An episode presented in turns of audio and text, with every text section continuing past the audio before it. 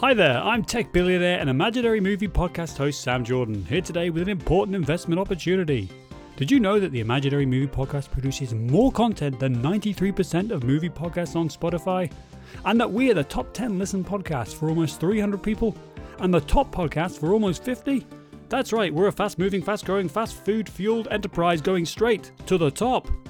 So what can you do to get in on this active, dynamic, lively, zestful and vigorous opportunity? Simply leave a review on Spotify or Apple Podcasts. For a low, low price of five stars, you can help spread the word and get in on the ground floor to growth. So act now, and remember, this is not financial advice and your capital is absolutely at risk. Thank you.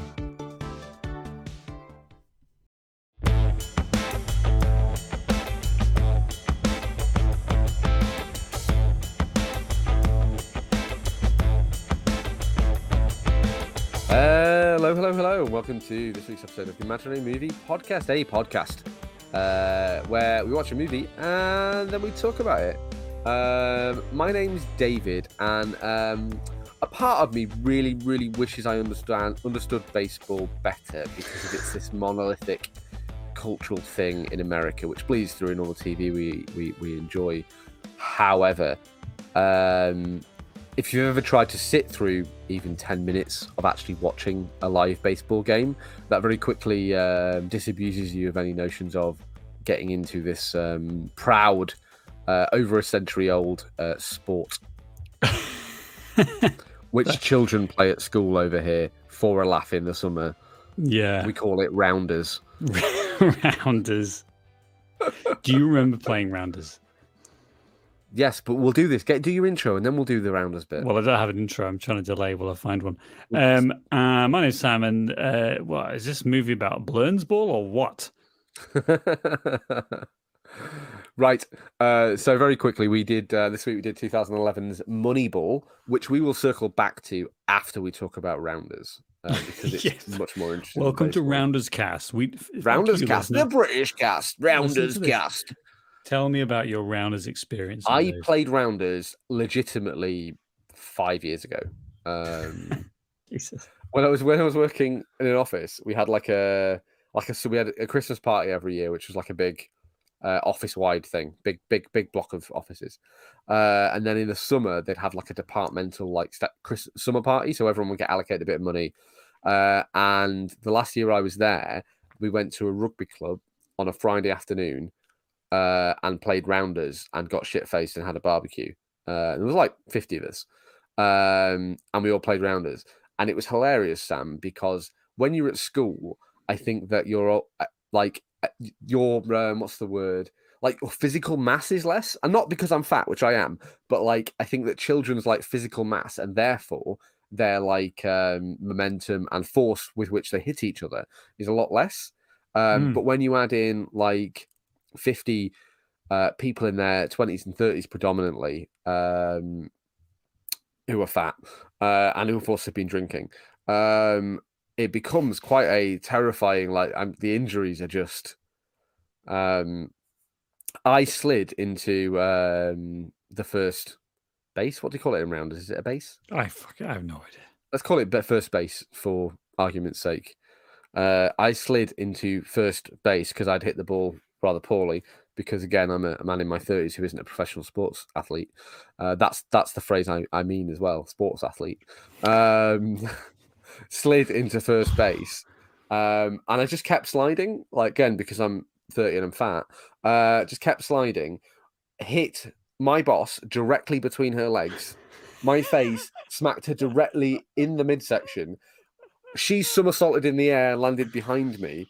Um, and then was out of the game for for injury. Uh, it wow. was hilarious, horribly embarrassing for everyone involved, um, but then hilarious again. It was a funny sort of thing. That's a great bong, indeed. That's a great, um, it's a great rounder story. I don't really have a rounder story to call that, but I do remember playing rounders as a kid. It's funny because it's based. I think rounders came first. Like I think we invented it as as we did. Fuck you, America. Uh, uh, it's kind of like all. All bat and ball sports are kind of related. Like if you look rich people in the Tudor times, that's my guess. If you look into the history of any sport, it's basically like balls. We can play sports with balls, Pig, uh, pig's not... bladders? Fantastic. Yep. And bats. We've got bats for, like, I don't know, beating foxes to death or servants or whatever we had bats for. Like, we've got bats. Civil wars like, and Civil wars. And, and invading the Middle East. Yeah, exactly. We've got no, bats. No, no. We figured the first time we, we did it in the Crusades. Yeah, we figured out bats. We have the bat technology, and it's this marrying up of two. And I guess like um, kids playing, it's like, right, well, we're adults. We need to impose rules on these children playing, right? So it's very important that we codify well, these rules that's and what set sport, them down. That's what sport is, isn't and that's it? What sport is. That sport is literally adults being like, no, you must have rules. No uh, it, fun it, without rules. It's also like, you know, watching uh, previous episode Gladiator. That was sport. That was entertainment, and people died, and it was great. And now we're like, well, you know, Devontae Adams is really good. I don't think we should. I don't think we should kill him. Should we kill but Tom Brady? Said he, but, but if he was gored by a rhino, suddenly I'm like, hey, I might be tuning into that Thursday night football game. A hundred percent. But if if if uh, you know, Cristiano Ronaldo or Tom Brady or or no Andre Agassi, no, he's retired, a tennis player. Uh, was was killed. Uh, who's the Scottish guy? Um, not Tim Henman. He's even that's even fucking nearly down. He's pretty much done as well. Anyway, if if a major sports person was killed per game, we would soon run out of major sports people. So I just think that it wouldn't be a very attractive career. It wouldn't. It? So sport is basically the gladiatorial, you know, ring, which is basically battle. So we've we we just we want to see people crunching and and. And this is where, to bring us back to this movie, this is where baseball is kind of an outlier in that. Like, it's, it's a bunch of it's a bunch of guys who look a bit like me, hitting a ball pretty well, you know, and can do that successfully. But this is a baffling sport. It's a baffling sport. And what I'm very impressed by this movie is that, you know, basically, you don't need to know anything about baseball. The movie is really quite happy for you not to know that much about baseball, as long as you know that you basically hit that, you know, hit balls with bats. I think it's the, and run it's around. The massive strength of the movie. Do you want to give us a plot summary, Sam, before we ramble any further, uh, and then we can maybe jump into into why uh, this. What I would broadly term an econ- a Sam economics movie, um, like is. Engaging and fun to watch, and well, not fun maybe, but like interesting and engaging, and a good movie. Sam economics. How dare you? Oakland A's. I mean that in man- the best way possible. I know you do. I know you do. Oakland A's general manager Billy Beane's successful attempt to assemble a baseball team on a lean budget by employing computer-generated analysis to acquire new players um, is what happens in this movie, which is a bit that I M D B is missing from that sentence. So. The, this is yeah, this is a Sam economics movie. Now, I to be fair, to be fair, the reason that I picked this is because it's got quite a good cover art on Netflix, and for no other reason than that, really.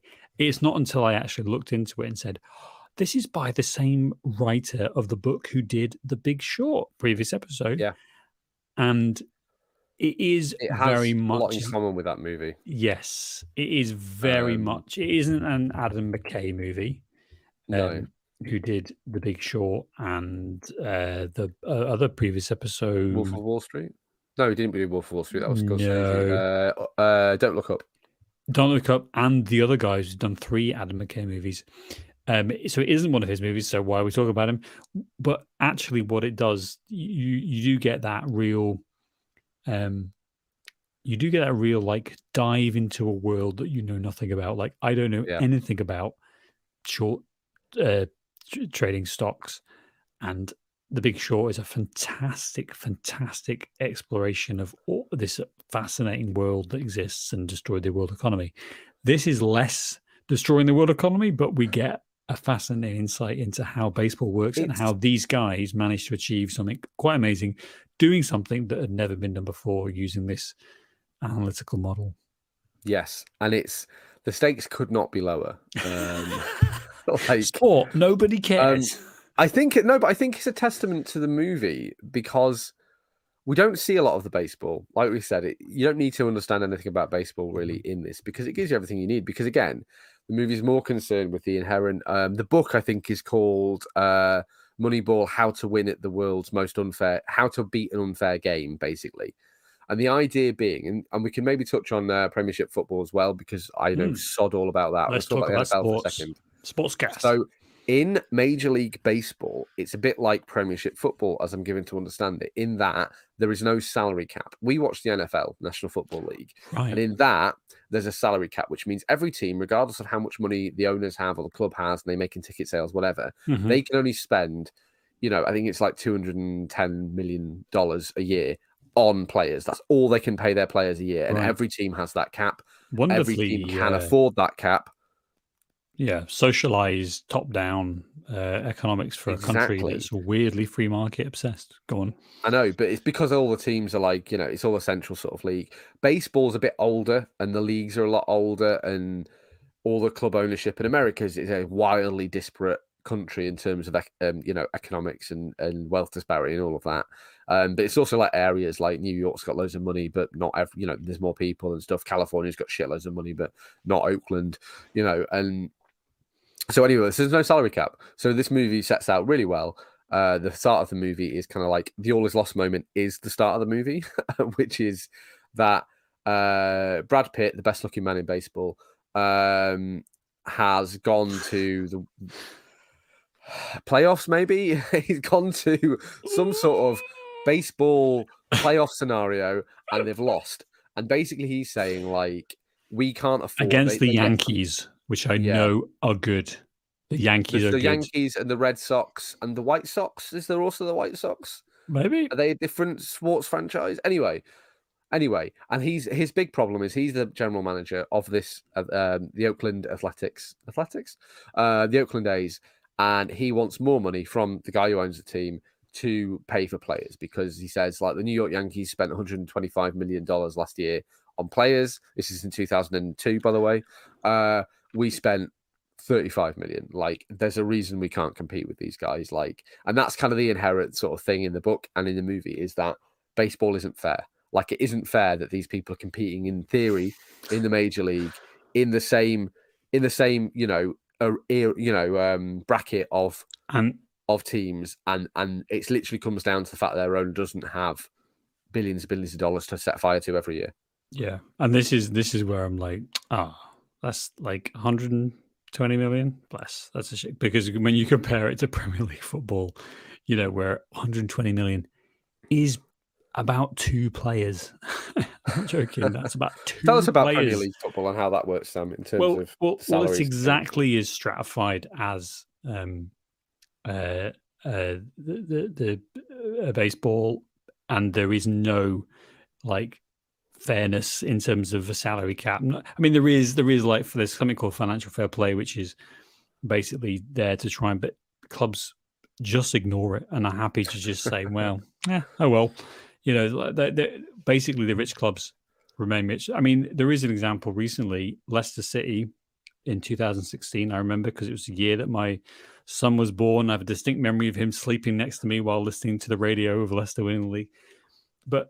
They they managed to kind of break the top six uh, and win the league in unaccountable and probably never happen again um, demonstration of just plucky, let's go for it. But really, it's the top clubs. It's the top clubs that, that win because they have all the money. They can buy the best players. They can. Well, the players want to be earning. They, the, you know, the, the dump truck of money is driven up to the house, and what yep. are they going to do? Say no? Well, um, uh, Erling Haaland. Erling, Erling, is that the Norwegian guy? Norwegian guy plays for Man City, and he is earning nine hundred thousand pounds a week. Now you know nine hundred thousand pounds is like, well, that's it's like ten years. It's a long time for me to earn nine hundred thousand pounds. Like, you know, it's just ridiculous. It's ridiculous, ridiculous money. So. We we're looking at the the, the scale is just off the charts. Now we come to baseball again. Don't know anything about baseball, but clearly there's less money in it. There's less money than even the N F L, where we've got people like Patrick Mahomes earning for half a billion pounds over. Well, it's worth remembering that in this movie, this movie is set in two thousand two. It's worth remembering that because yeah. I think that like they're talking about they the the the A's, the Oakland A's, are losing their best best three players, and the best guy is going to the Yankees, and he signed a, a five or six year, one hundred twenty-five million dollars contract. So like, mm-hmm. it's still really good money. And I, I think it, again, it varies so much in baseball. Um, but like, yeah, it's just silly money. Yeah. But that's sports, isn't it? That's sports, because what it takes is for people to be able to perform on the field. And this is why, like, as much as it's ridiculous that someone like Haaland is earning, uh, uh, you know, half a, uh, almost a million, I think it's about eight hundred sixty actually, just looking, but still nine hundred grand a week, is because he has scored so many goals already. He has managed to achieve yeah. something that is quite remarkable, and he's, and he's the one who's doing it. So in some ways, um, when they, when, when you say, well, that's ridiculous. Yes, it is ridiculous, but also, the club is earning, you know, tens of millions of pounds per week. It's able to yep. afford this because we all pay attention to it. And that's the thing that baseball seems to be quite unique, um, is that it does have, it, it has a, it has a really um, enthusiastic fan base, and you kind of need to know a lot. It's a bit like cricket, whereas where, where you, you need, you need to really understand how, what's going on with cricket, and the games last three and a half hours. And you, if you don't know what's going on, then it's exactly like a reference at the start, which is Blurns Ball, multi-ball. Like, it's well, like Fry watching Blurns Ball. No baseball's even worse than cricket, Sam, because like, well, like cricket, there's no like the N F L, and then an N F L game is sixty minutes played over usually about three hours, but like there's a time. When the time expires, the game ends. Yeah, yeah. In baseball, I think the longest game has lasted days, like literally days. They had to like stop because it got, this was, you know, decades and decades ago, but they played nine innings, and an innings is like, uh, you've got two teams, one bats, one fields, just like in school, like rounders. And an mm-hmm. innings is one team batting. So you've got nine of those, right? Yeah. And like, as soon as all the batters are out, you go on to the next innings. So like, that's one thing, like, watching a game of football, like ninety minutes in the U K, great. Rugby, eighty minutes, cracking. Like, you're going to be in and out relatively. You know, that's going to be me. I'm going to be finished at four o'clock. Baseball seems like, number one, you've got to commit to, well, I'm going to be here for the next fucking four to eight hours, basically. Number two, they play, each team plays one hundred and, what did I say the other day? It's like one hundred and something games. They play about five or six times a week. Every team plays five or six times a week for the entire season. one hundred sixty-two games in a reg in a regular season, which means that presumably this this game's in in a in a. So again, that and that is just a phenomenal amount of sport. I think to be like a proper baseball fan, I just think the investment of like, number one, there must it's, there's always baseball on, so that must be really nice as like a fan. Like every single day, there are multiple baseball matches on. Um, oh, so can I just same let, time, Can I just, can I just, well, so it's, it's one hundred sixty-two games for each thirty of, of the thirty teams in the American League and National League, played over approximately six months, a total of two thousand four hundred thirty games, excluding the postseason. Yep. I mean, uh, for reference, in the N F L currently, and the games, there's an extra thirty-two games this year. There are something like five hundred twenty games in the entire season, and played over Premier... about the same. Played in... played over about the same. No, less less time, but still. And in the Premier League, you're looking at thirty-eight games each. It's a bit higher yeah. in the lower leagues, up to forty-eight, but you're looking at around forty games per um club, which, you know, do the maths times twenty, whatever it is.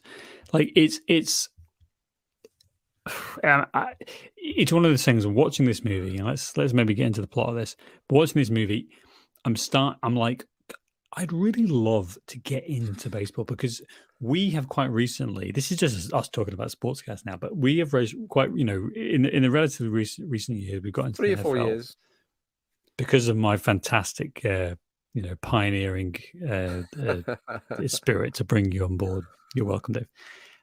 We've got into the N F L. All of my tastes, apparently. I, I am the I'm social really glue. Look forward to my next thing.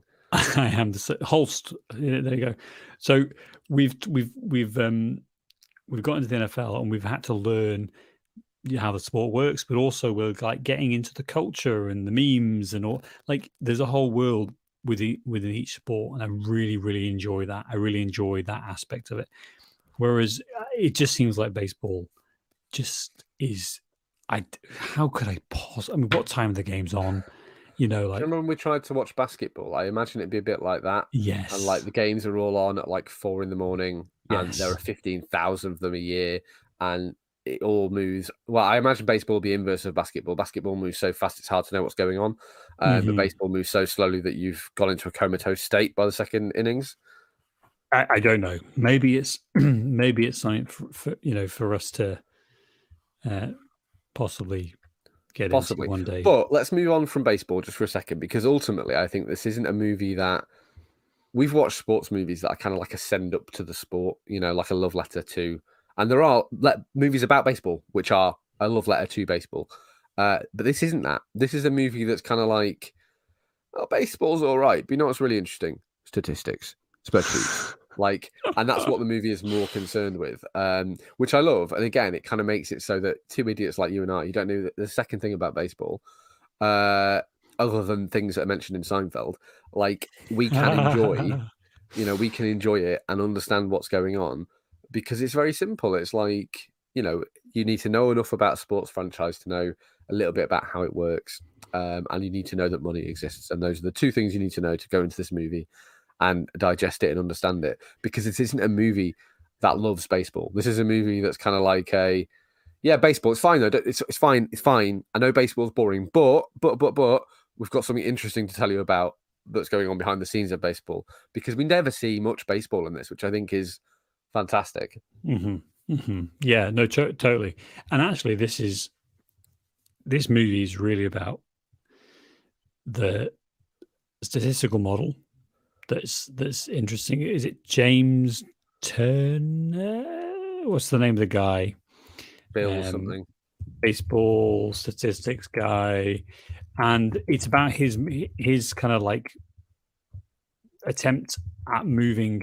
Uh, Bill James' name actually. Sorry, at moving um, like baseball from this like gut feeling thing, and a lot of the guys we see in this, these old guys, and you you you. you You've got a good line about this, but these old guys who are just, you know, it's all about the gut feeling, uh, Billy, you know, like, you know, get this, get your, your, your spit shine out. And it's, it's based like, on like, um, and then we see this all the time in things generally, we grandstand a bit here, but, um, and the movie, the, the, the book I'm promoting, I haven't read the book, but from what I understand, the book is much more like on this side of the coin.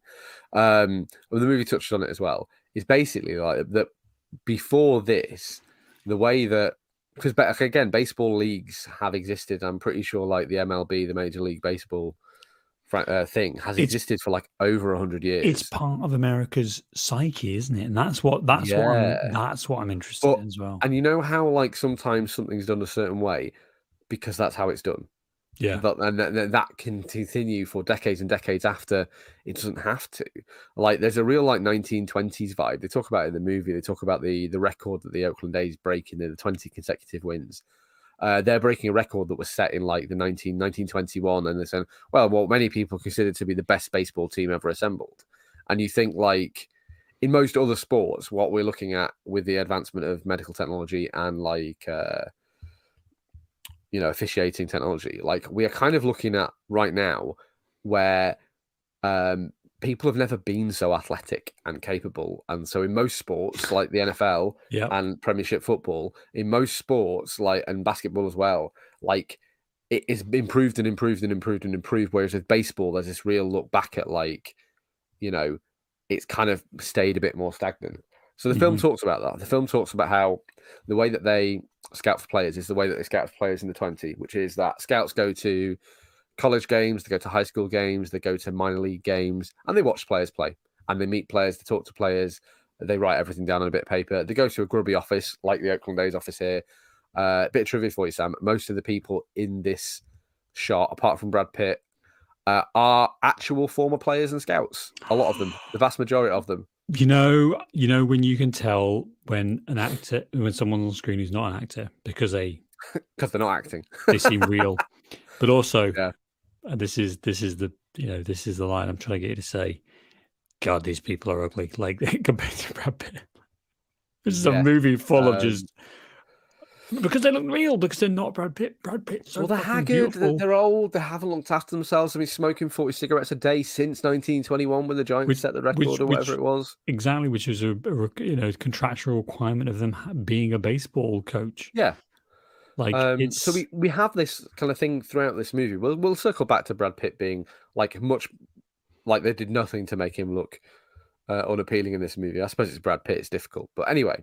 And so there's this the feeling in baseball in two thousand two in that era that like we're still going to grade players the same way, even though we've got like everything's recorded, so we can sit and watch tape. We're not going to do that, even though we've got statistical databases that you can fucking carry around in your pocket by two thousand two.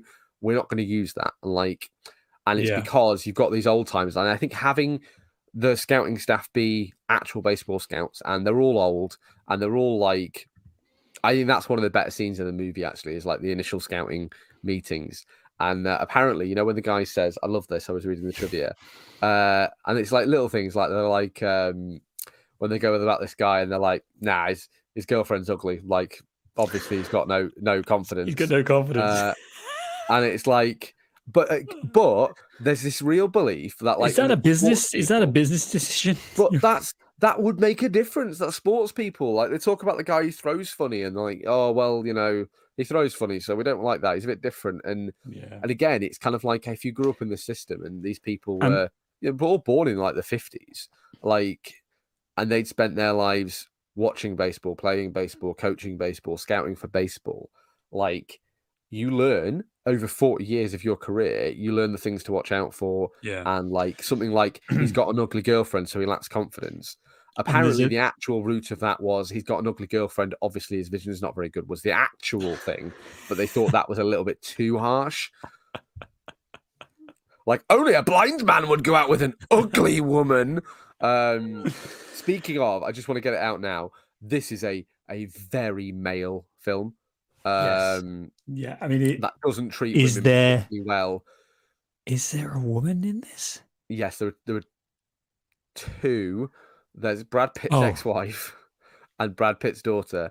Um, and well, there's actually there's actually Sam. more. There's actually Go more. On. There is also the wife, the wife of um, uh, Chris Pratt, and also the secretary of, of Brad Pitt. Oh, you mean the Asian woman that we see in the background of shots being talked at, but we never ever, yeah, um, yeah. This movie, I think this not fails the like Bechdel test. But this is kind of like, I think this is a sports movie, so it's kind of like a.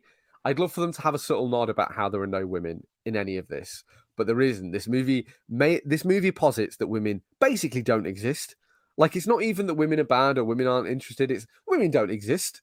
It's all just like sweaty old men in a basement below a baseball stadium. And, and, uh, stadium. That's, that's kind of sports, isn't it? That's kind of sports. Yeah, kind like, of. That's kind of just. It's kind of just. I mean, we um, and we, you know, we we're as we we uh, subscribe to that exactly with the N F L. Speaking as a man.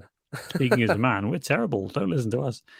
But it's it. Yeah, this is, the, and I think it's really important for us to be mentioning that this is a really, really male movie now. I, you know, there are probably better takes. Maybe there's some, maybe um, the Bechdel uh, cast has done Moneyball for one of their episodes. I don't I know. I don't think they have. I'm it's a sure... hard movie to look at through a feminist lens. Again, because women when don't no, exist. It's not even like, it's not even like no a shit, like rom-com at all. That turns, turns women into porcelain dolls or anything like that. It's not even like as bad as Love Actually or... Um, you've got Mail or anything like that. There's no, not even any misogyny to talk about because there's just literally no women in this movie. Yeah, yeah. So go and go and find a better podcast that's going to dive into this. But I think it's exactly. really important to know and important to mention. I think and and so many movies are like this, aren't they? They're just completely lacking any, you know, other than wives and secretaries. I mean, God Almighty! Oh. It's a movie made by men, starring men, about a book written by a man about other men. Four men. Four men. And I enjoyed it, and that's probably yeah. But well, let's get past that because again, I think like it's worth mentioning, yes. but there's nothing to talk about there. So, so we don't need to know anything about uh, baseball. We don't need to know anything about women, as we've just discussed.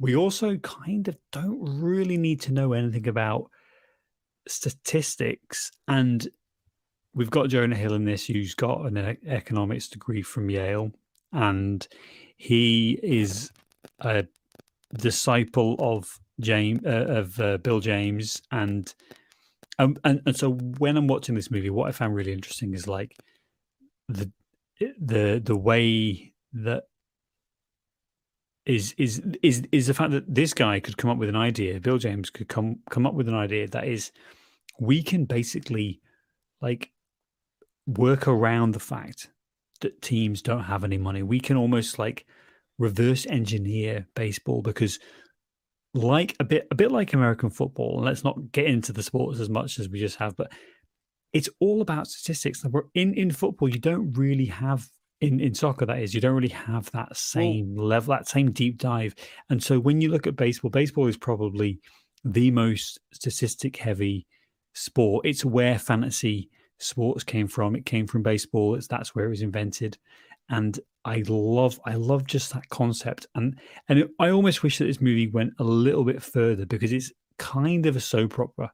It's kind of about the relationships between these characters and Billy Beane trying to like uh, atone for his past somehow because of all Apparently, of that. Apparently, um, the the movie picks it up, never lets it go, but also doesn't really do a lot with it. Yes, um, totally. We'll touch on that in a minute. I do just want to mention that, like, I think the reason that the baseball is the perfect sport for this uh, Moneyball theory to have existed, and why uh, it wouldn't necessarily, you know, this this same thing wouldn't necessarily work in something like the N F L uh, to the same extent, is because in baseball there's exactly one way to score points, and and as Brad Pitt says, and as Jonah Hill says, there's exactly one way to score points, and it's to get on base. So they talk about the main statistic that they want, that's important, and they've got all these stars and they hit home runs all the time, and and and but they've looked at the statistics and said, actually, home runs don't fucking matter a shit. Being a great baseman, getting outs does not matter at all. What matters is getting on base. If you get on first base, everyone moves around one, like, we score points. That is, you're not out because you're getting on base. So they look at statistics, and that's why they hire Chris Pratt and Uh, Justice Hill, who's played by uh, an actor whose name I haven't got in front of me, uh, and the third guy who's in about three scenes. Um, and they get them because they excel at this one statistic, which is yeah. to get on base. Stephen and that's kind of like plays Stephen David Bishop. Justice, yeah, yeah, totally. And that's and that's a fascinating, um, like reducing a sport down to this is the one way. And now, when you think about it, baseball's been played for one hundred fifty, whatever, one hundred years or whatever in, in America, one hundred fifty years. They've literally had leagues for like one hundred forty years, I think. Yeah. Daft like that. Um, which is cute. It's like, ah, oh, that's most of your history, isn't it, America? Bless. Whereas, but but the, the fact that they hadn't really, not until the early two thousands, and or maybe a little bit earlier when, when Bill James actually developed the idea, but not until the, the early two thousands where this was taken up. And you think, in all that time, nobody's decided to go down that well, route. Whereas this now is what we I see about, Sam, it's like it's the the people did the things the way they did them because that's the way you did them, and you've yeah. got like this decades of tradition saying, dictating and saying, and they say about star power because in most sports, you were talking about uh, Haaland, the Norwegian guy earlier. Like most sports, like he could go to fucking like ninety percent of the teams that aren't in the same division in the Premiership, and they would instantly be the best team in that division. Like that's what teams dream of. They salivate over. They want a Patrick Mahomes. They want a Tom Brady. They want a football guy that you mentioned. You know, they want a Babe Ruth. They want someone who's really fucking timely references it. They want someone who's going to come in and just like win games by themselves. That's what they want. And I think the resistance to that is very much based on like, this is kind of all we know, and they didn't want some Johnny come lately coming in and saying, this is a spreadsheet, guys. This tells us that King, you know, the guy with the yeah. gammy eye is actually statistically better than fucking Dan Marino, you know? And, I know he's a football player, but I'm really out also, of baseball players. Yeah, yeah, we're, we're, that's it. Babe Ruth, that's it, gone. Oh, no, no, we do know some. Simpsons episode of baseball, Daryl Strawberry. Talking um, baseball. We don't know the words. Yeah, we could do. Yeah, you look up. Ken Griffey's grotesquely swollen jaw. Uh, who else? Anyway, Steve um, Sachs running with the law. Daryl Strawberry. Daryl. Daryl. This is uh this is a this is a really insightful episode. Sorry. Um, getting back to what we were saying. Well, about... no, I've got a point. Sorry, I've got a point to respond to what you said. So, um, it's also like it's it's about conventional wisdom, isn't it? And challenging the conventional wisdom, and that's where I think this film is really, really. That's where the interest for me is. This is that the whole movie is about these two guys saying, "We're not going to do things the way they've been done before. We're gonna we're gonna push the envelope. We're gonna we're gonna dive into a world." And expose ourselves in a way that only sport can, and that's yeah, that's what I think I love about sports movies is that they dramatize, and you know this movie has a kind of like acceptable level of historical accuracy, but also there's a little bit about in terms of some of the relationship, oh, how he seems to get really like shit to on. It- Philip Seymour Hoffman's character. The trend of sports movies a little, in that it's not overly concerned with the sport.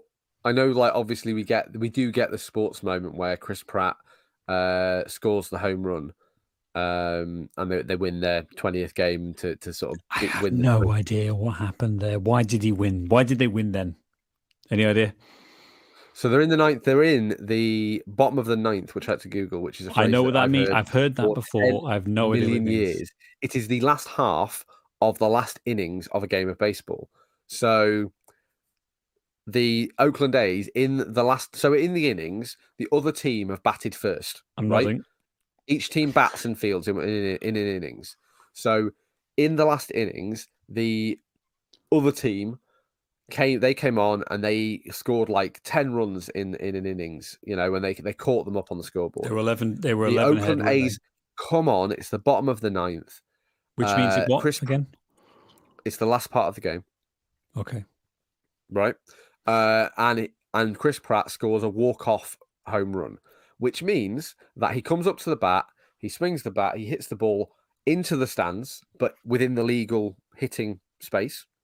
Uh, which means that he gets an automatic home run, which puts them one point above the other team. And because the other team don't have another chance to bat, that's they just win and the game finishes. Right. Okay. Okay. Now it's funny because isn't that what, isn't that the opposite of what they hired him for? Because they hired him because he made first base lots. Yes, Your Honor. And again, it, this is kind of like why there's a story here, because if the story was, the Oakland A's, and this is why it has to be here with them winning their twentieth game in a row, a record which has been beaten since, by the way. Um, oh, really? Wow. Yeah, just fucking, just set fire, set fire to this movie. Um, but like the reason that, that that has to be the high point for of the movie in terms of like the emotional, the emotional high point, because, because they lose. they it's lose. Because they don't, they don't go on to win the championship, and obviously that's just like history. But if you're right, in a perfect world, the Oakland A's would go on to win the World Series. That would be the story, except they didn't. Yeah. Um. But like, and it's fine. I think the movie manages to survive that quite well, all yes, things yes. considered. Mm-hmm. But it means it has to have Chris Pratt. You have to have, conclude a lot of arcs in this last game that we see played. And this is where I'm going to level a bit of criticism in this movie, and, and there's lots more to talk about, but just skipping to the end a little bit. I think, and, and I was watching this as usual with my my wonderful and very um, uh, uh, intelligent wife, who was, I think, rightly said, this movie should have ended twenty-five minutes ago. And I was like, oh, there is not a truer statement that will be said this evening, because... you know, once you once you get to the, the, the twenty win, I think top it off there, and then smash cut. We go to oh, and and the Athletics. Oh, they've they've the, the fairy tale is over, and that's the end of, of, of their you know attempt this year. And and I just think as soon as he gets to the point where he's leaving the Athletics, going to the Red Sox, that's that is a fascinating story. There's a baseball story I do know about. Like, I think you need to just, that's where you need to end the movie, because it does drag on a little bit too long. And also I think like it's okay to lean into the, the tropes of sports movies. Like it's fine. Like we enjoy them for that. We enjoy the fact that they are going to win and they come back from reverse and they get the twenty. I just felt like the movie ends it's on... Cursive, it's the cursive based on a book, isn't it? It is. In, that, in a perfect world, if you're writing this movie and if you weren't kind of like tied into the docudrama sort of thing, um, which this very much is, you know, if this was the, you know, the Cincinnati uh, fucking... Triple A baseball team, or I was struggling to make something up. I was trying to make up a team name, and then I was like, "But I might accidentally just say the team name." And then isn't I'll there one called the Redskins? I do st- know that the are they still uh, called the, the Redskins. The Detroit team is the Detroit Tigers, and they drafted no, Patrick sorry. Mahomes. But that's the only reason I know that. The Redskins is the uh... football is, team, isn't it? Was was was the was the sorry it's the yes. Braves? I think there's a Braves. Is the Braves is a baseball team? I believe the Braves, the Cleveland, the Cleveland Guardians. Is that what? No, there, there was there's one in there's one in there. I think it's the Braves. Um, yeah, Cleveland but... Indians is what they used to be with that, ah. and they had a super super racist.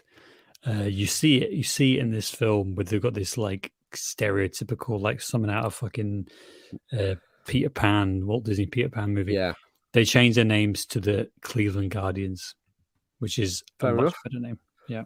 Anyway, yeah, sorry, it's good. Um, but but, the, but the, see, the thing is, though, I think that you could have, I think I think you could have leaned on just the sport movie tropes a little bit more, and we wouldn't have had to have this it kind of dragging out. But saying that, I think this movie moves. Pretty well.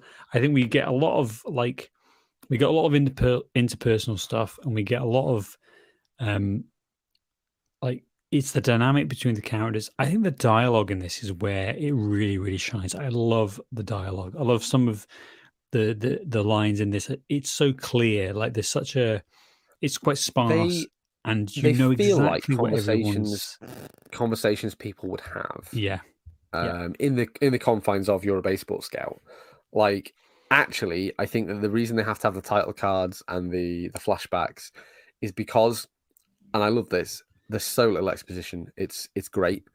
Like, there yeah. the kind of is sometimes, but mostly you don't have one character sitting down, and it, with the exception of Jonah Hill's initial speech to Brad Pitt, they don't have another conversation about how Moneyball works, you know? We don't get a... Big Short, Adam McKay. Here's what's her face in the bath. Here's Margot Robbie in a bathtub to explain baseball to you. We don't. We Suddenly, don't. Everyone's more interested in baseball than they were. Let me just say that as a fact. Well, baseball. Now, I think that's. Um, I think that is a strength, and you're right. It's really, it's really good that we don't get that. I think a lot of that comes from the fact that we have two really, really accomplished screenwriters. We've got Steve. Um, Zalian, who did uh, Gangs in New York and Schindler's List and The Irishman. Plus, have you ever heard of Aaron Sorkin? Yep. He, Didn't he, he do all of those T V shows that were titled Isn't America Just Fabulous? Isn't America Just Wonderful? Isn't Being an American Great? He did the previous, the the, the Broadway um, play uh, A Few Good Men. Previous episode, which we did the movie of. We did and not like that movie. No, he did the screenplay for that as well. But also, yeah, he's done lots of lots of West movies. Wing. West Wing's the big, the big West the big Wing Aaron and Aaron Social Network and all these other things. I haven't so, seen Social Network. It's probably I, I quite enjoyed it in two thousand, whatever it was, but probably now you're saying, wow, nah. Not on Facebook. Did you have to destroy the uh, you know American democracy? Did you have to do that? Mm, you did. Okay, that's fair enough. But I think the the screenplay in this is where the strength is. And it's interesting from a filmmaking point of view to be able to identify so closely where the strength of this movie comes from. Because I think I think it really is. It's the words that the characters say that make the movie. Because cinematography-wise, don't see a lot going on here. Like, it's fun, very functional. It's fine. I did really enjoy the score. But again, it's kind of side... I think it's it's so it's so um, it's so absolutely like every single word is exactly what needs to be said in that moment, and all the line deliveries are about yes, but conveying not in a the story, Joss, not in a Joss Whedon way. Uh, Uh, no. Yes. Yes. Do you know what I mean? Like, and that's, and again, that's the benefit of it, is it's not in an overly punctuated, overly cartoony fashion. Um, mm-hmm. I do agree, Matt, absolutely. I actually think that even more so than that, I think that the there's a bit of trivia here that basically uh, there this was the second iteration of the movie. Um, the first version, the script was a bit different, and they wanted to basically have baseball players play all of the. They wanted to get the baseball players to come in and play their characters. Oh God! Um, yeah, that died a death. That's when Brad Pitt came on board. Don't do that. That died a death. Uh, but I think it's also the edit of this, because the one thing, the one thing in this movie that I could have done without, um, and I don't think it actively like harms the movie in its edited finished form, but mm-hmm. the one thing I could do without is Brad Pitt's family.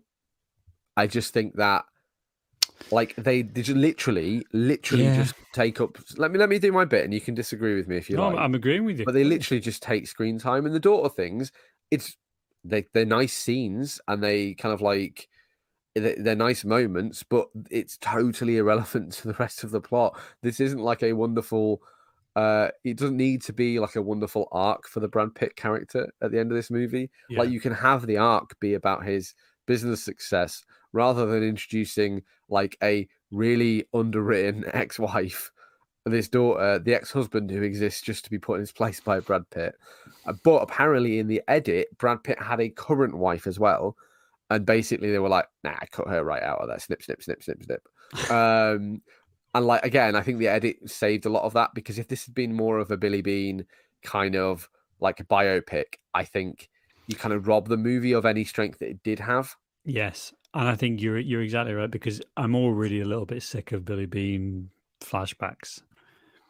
I'm already a little bit tired. It's the Brad Pitt thing, isn't it? It's like, you've got Brad Pitt. How do we maximize the fact that he's Brad Pitt? Yeah. Yeah, whereas I think if you'd maybe, yeah, maybe if it's not Brad, but then it's not even like we get to see Brad Pitt as a, you know, he's it's, it's some actor who's playing him as a young version. I I think you're definitely right about the family, though. We could have we could have excised these from from the movie, and really, what would you what would you get? What do you lose? That's I, I just don't think I don't think there's that actually there's actually that much there that is going to be lost from. from the structure of the movie. Other the than only that. two the only two things you'd really lose, like, is the reason he turns around when he's driving his car away, but you could just have him listening to the radio in his office and deciding to go up to the dugout, mm-hmm. uh, and putting the C D in at the end which says you're a lo- you're a loser, uh, which did make me laugh because I was like, this is weird. Uh, yeah, you're a loser. You're only being offered a thirteen million dollars a year contract as the general manager of the take, Boston Red Sox, which he didn't take. I mean, it's but again. You wouldn't necessarily lose anything because you just put the cap on the movie being basically that title card saying you didn't take the job. Yeah. And actually, actually, I think that's way, way more powerful than... And also, this is a movie that almost asks you to Google it afterwards. Like, it, I think this is, you know, this it is a movie... It's on itself, Lois. It is it's on itself, Lois. I think it's a really good piece of film criticism, that little scene from... Uh, Damn you, ago. Seth MacFarlane.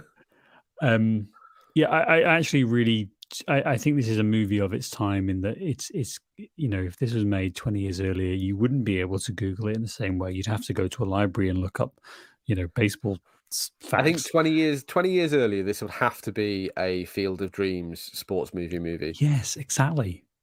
And then, totally. Like ten years later, it would have to be. I, I don't know what it would be now. Um, I suspect now. It now it would less. be now it would be a social network fueled nightmare of of, uh, of of abuse, and like it it would be these players having mental breakdowns because of all the fucking Twitter no, hate. I've they got get. it, Sam. I've got it. It wouldn't even be that. It would just be forty minutes of, of this movie would just be little Twitter bubbles and uh, mess- oh, iMessage God. bubbles in the corner. Oh, oh, oh. It would be awful.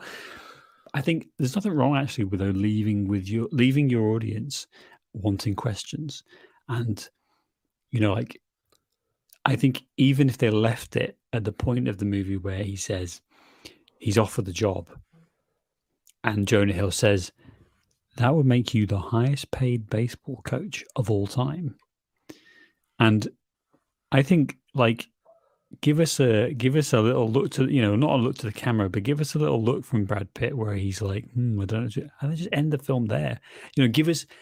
It's okay to end the movie and say, hmm, I don't know. We we have the resolution. We have we have what they want to achieve, which is the twenty in the row, as as uh, of uh, as you has Jesus, as you have identified, and so.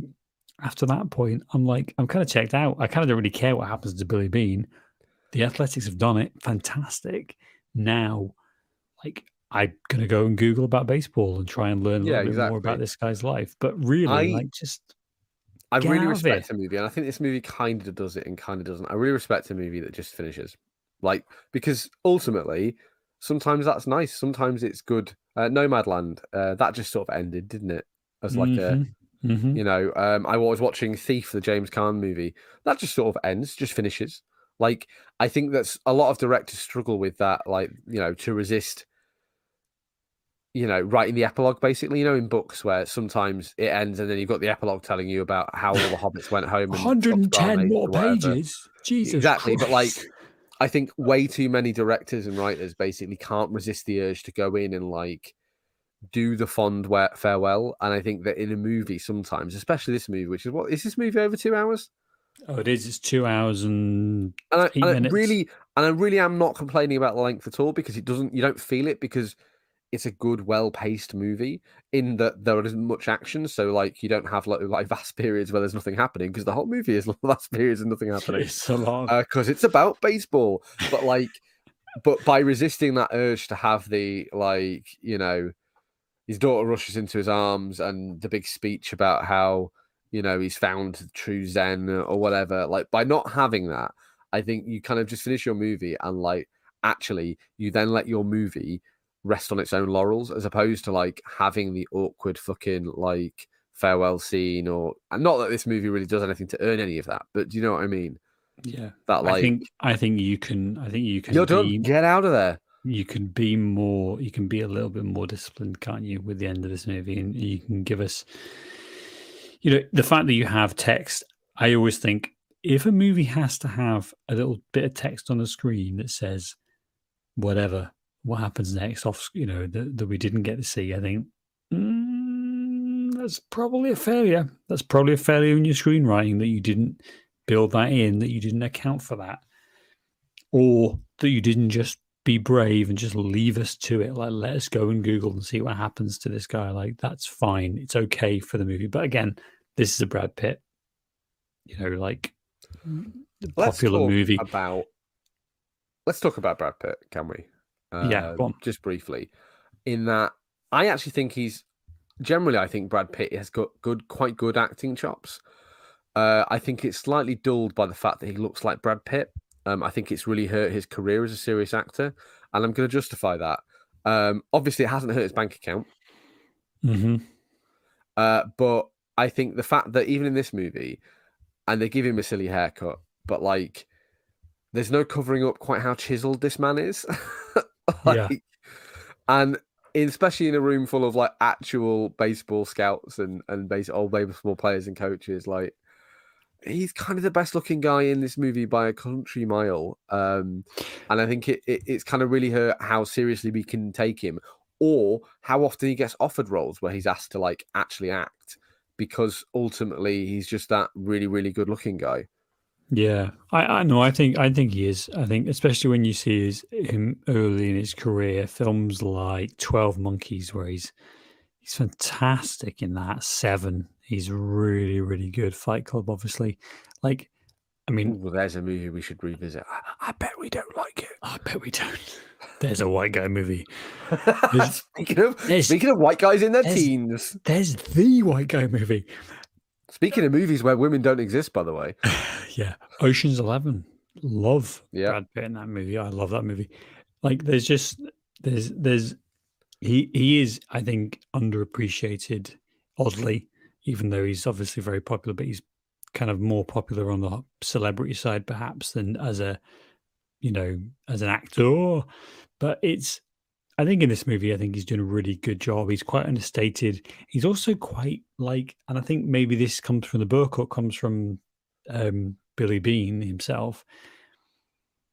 even that point where he's having that difficult conversation with the um, the older uh, scout who says, like, you're a fucking, you, you, you're destroying this team, I'm not going to be any part of it. He's still quite, he's still being a bit of a dick. He's kind of laughing at this guy. He's kind of like, he's a cunt. Yeah, he's a total arsehole. He's not um, really taking his concerns seriously. In his and, own way, in the way that I think that, I think that more comes from Billy Beane and maybe like what G Ms are like. And we know a bit, obviously, of the drama from our time watching the N F L, but like ultimately these guys do wield a phenomenal amount of power. Uh, we see mm-hmm. that later in the movie where he like basically trades the players away to force the coach's hand and make him do as he's told, basically. Yeah. And like, you know, he, he does, it's, they do wield a phenomenal amount of power. And yeah, you, you have to be an arsehole when you're in that position and you've got all of that power and you want to get things done. And mm-hmm. I think that Brad Pitt captures that very well, while also being quite likable because he's, you know, Brad Pitt. Yeah. Um, I also really, really like Jonah Hill uh, in this and in general. Uh, I think he is another underrated actor, but probably for very different reasons. Uh, where most people probably look at Jonah Hill and think about like Superbad, where he's drawing dicks, and like all of those Seth Rogen movies he did where it's stoner humor. I think Jonah Hill is an excellent actor who maybe doesn't get the opportunity to like stretch his like pretty good dramatic wings sometimes. Yeah, I totally agree. I think the good example of that is um, uh, what's that movie that he's in, for, uh, Scorsese? Uh, The Wolf of Wall Street is very, yes. very good. Uh, he was in a Netflix limited series called Maniac, um, which is... Uh, I've recommended it to you before. No one seems to have watched it. I've never... If, if anyone's listening to this and you've seen Maniac on Netflix with Emma Stone and Jonah Hill, uh, the six-part limited series, please get like at us on Twitter. Uh, no, I no, really Imaginary Movie Podcast at gmail dot com. Get in touch. Get in please touch. do, because it really feels like I'm the only person in the world who watched that, which is fine because the world does exist for my own personal edification, uh, and therefore, like a, a, my own personal Netflix series starring Emma Stone and uh, Jonah Hill. It's fantastic. It's, it's, it's not actually um, on my Netflix; it's served only to you. But but I think that he he's really really good, and maybe have has been pigeonholed too much as kind of like that fat stoner comedy where he doesn't get cast in stuff. Where I think that. You I know, think that was. I think true, he's got. I think... I think he's got leading leading man chops, and he's you're certainly doing more dramatic roles now. But like, yeah. I really would like to see more Jonah Hill vehicles, and we don't really see vehicles from anyone who wasn't a wrestler anymore. But like, you know, that would be nice. Hey, what's listen? How are we going to get our presidents? Yeah, how how's America going to get their presidents if it's not wrestler, actor, president? I don't know. Billionaires, Sam. It'll be billionaires. Okay. Billionaire, reality T V star, president.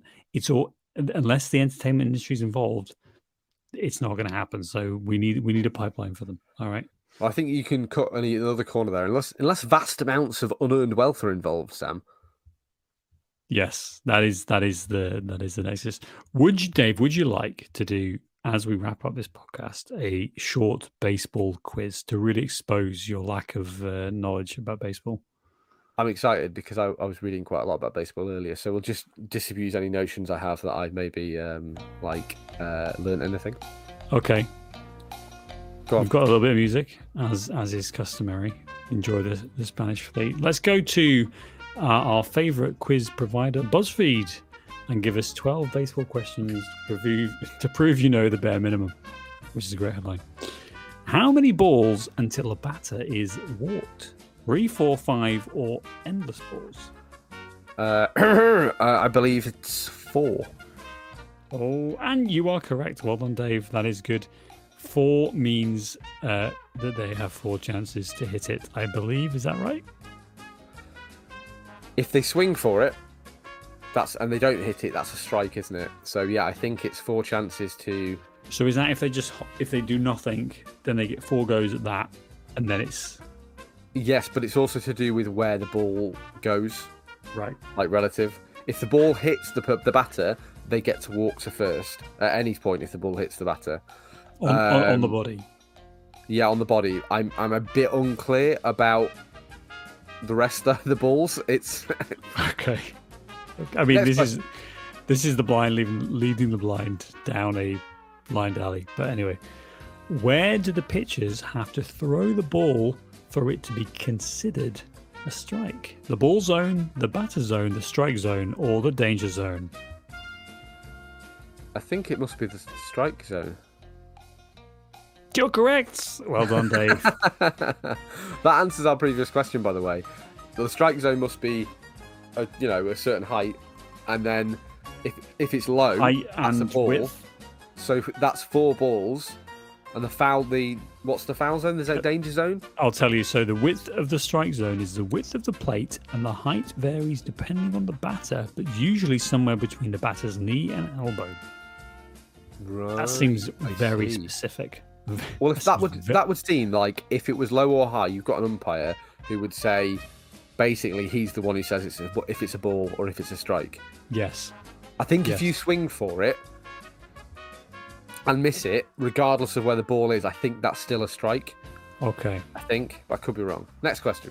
You're absolutely, almost certainly are wrong. How many players do you need in the outfield?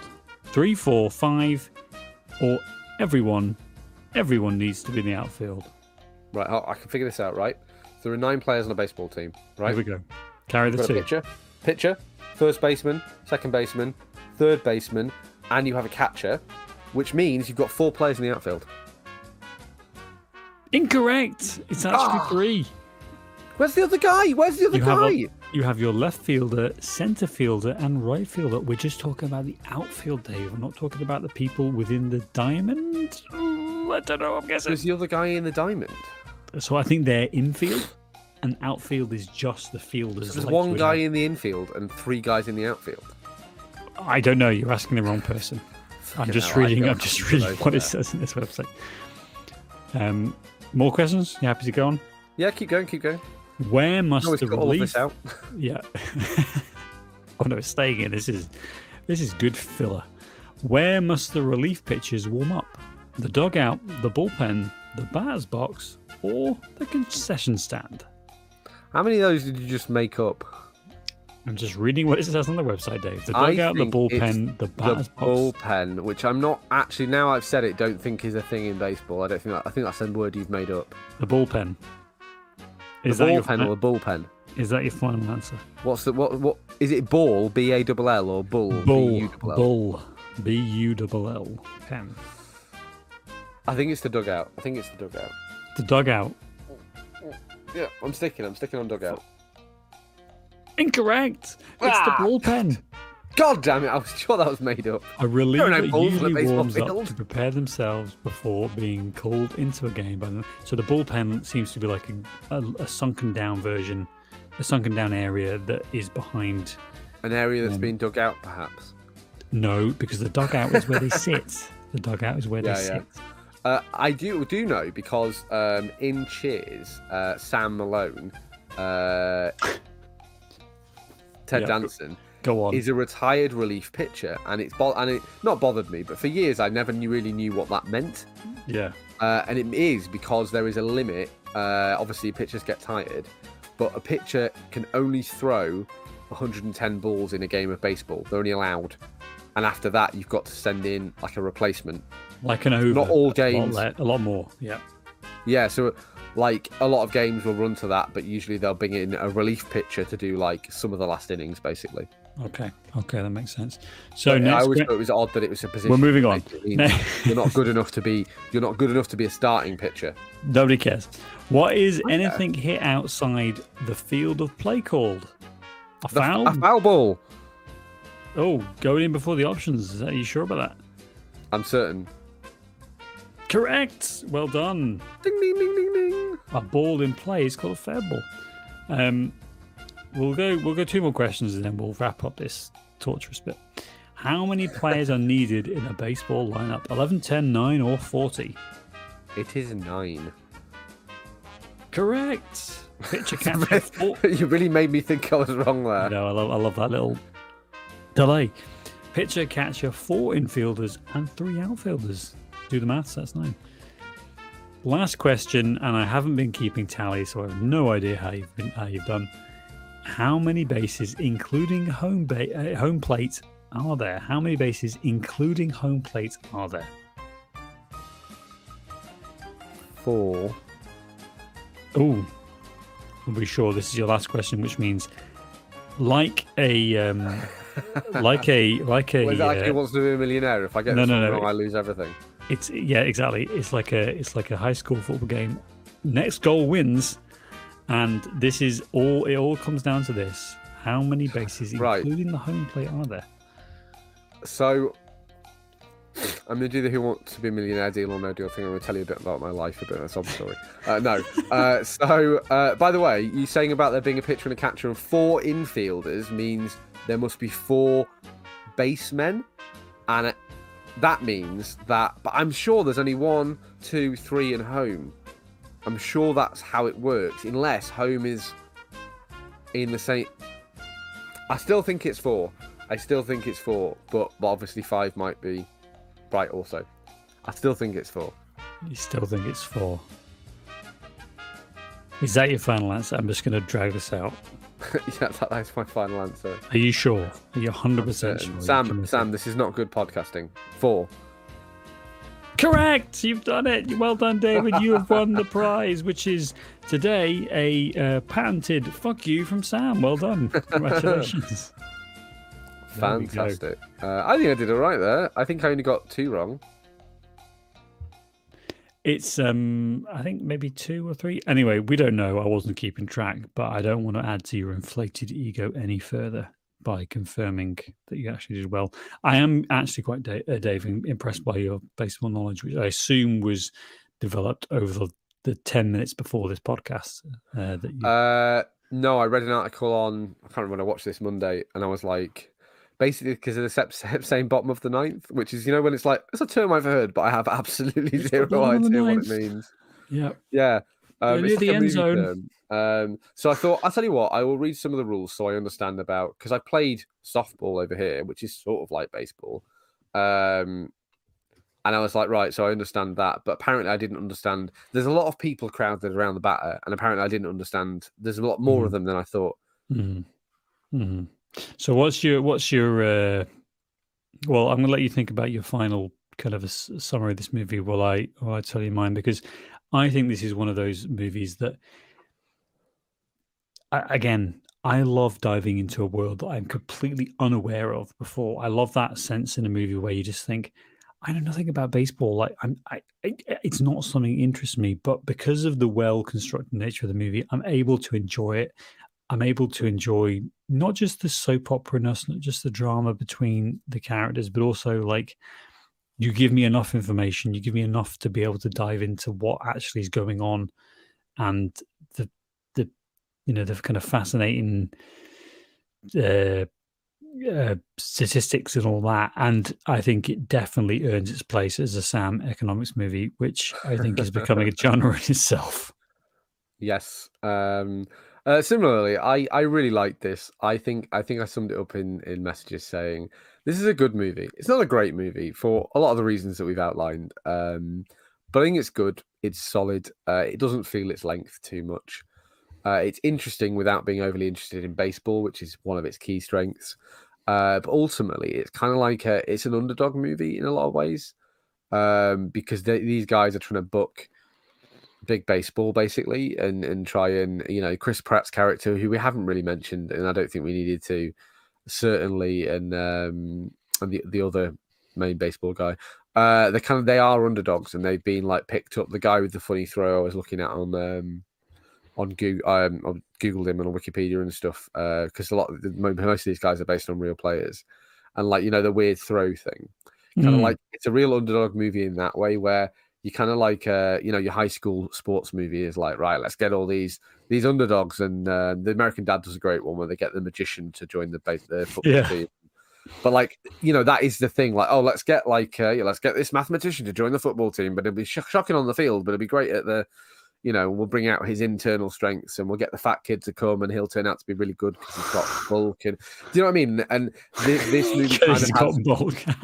You know what I mean, though, in football, but like, you know what I mean? It's like this this um, this team of like um, scrappy misfits. underdogs, yeah, uh, misfits, and like the movie. This movie has a real um, theme of that that runs through it.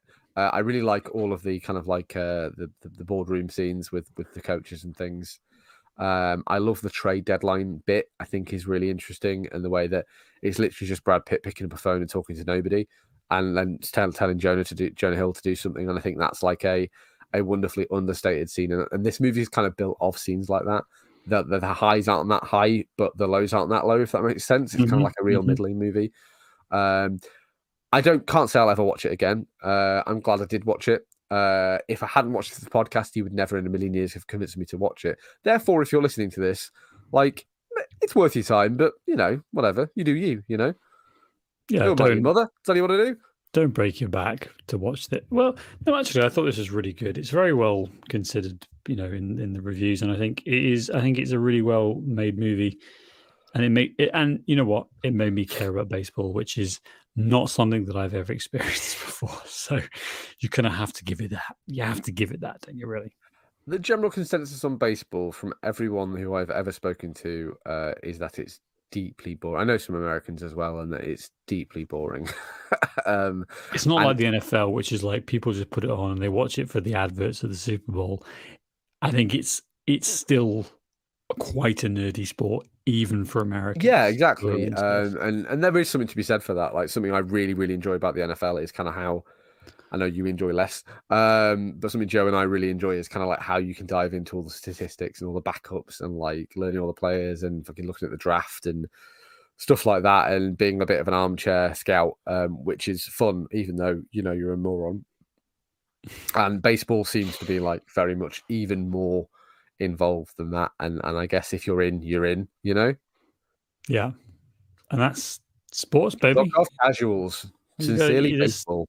Exactly, you got to you got to enjoy it, and there's something, you know, yeah, exclusionary about that, but that's also part of the fun, isn't it? Yeah, uh, I have I have a pick for next week. Uh, if you're if you're ready for this uh, this bombshell, I'm bracing myself, and also this is prob almost likely to be put out in the wrong order. So go on. Almost certainly. All um, we but... watched last week was the Atlanta Falcons. um, so, sorry, I've killed Sam. Stupid joke. Love it. Have you done Frame today, Sam? I, I haven't done Frame today. Should we do Frame live on air? You should, because I'm going to spoil it by telling you we're going to watch that movie. Okay, hold on. Hold on. Second one. Oh, my goodness. What is...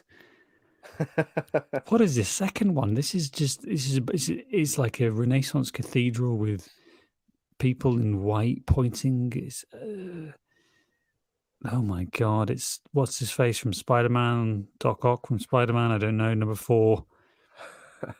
Oh, uh, I know what it name... is. Shush! Quiet! Quiet! Quiet! Quiet!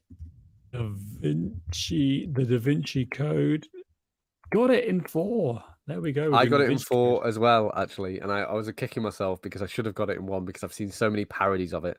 Uh, I've never seen Da Vinci Code. It's on Now T V. Oh, you're in for I've never seen it. I bet it's shockingly bad, but we've been making fun of it for like fifteen years, like Let's as a society. Uh, and I think it's good. I think it's going to be a proper hate. Honestly, Sam, I remember watching a Family Guy rip off a joke about the Da Vinci Code, and there was like, you know, all of those spates of things. And I bet it's going to be like the most brilliant Catholic detective movie where none of the clues make sense uh, thing that we've ever seen. The American Dad episode with the Peanuts, President yeah. Peanut, that one hundred percent is a rip-off of... Sorry, have you just seen we've had a comment asking us if we want to help, if we want help finding love? Have we? Sorry. You'll see on the right-hand side of StreamYard. sixty-nine, well, no, I'm not going to give the website out, but uh, this website, Want to Find Love, our A I will help. Wow. We do wow. keep talking about uh, the sex robots that are coming. And to be honest... Um, and so will you be. to, to, yeah. I also think, Dave, maybe take the A I's help. I'm just saying. Sorry. Wow, you can do me like that live on the podcast. Um, anyway, uh, my disappointing love life aside, uh, next week, or perhaps a different week entirely, we will come back and watch the Da Vinci Code, uh, which I'm just going to say, I think this is going to be the worst Tom Hanks film I've ever seen. I just think that's going to be, that's my prediction, is that I'm going to say this is the worst Tom Hanks performance ever.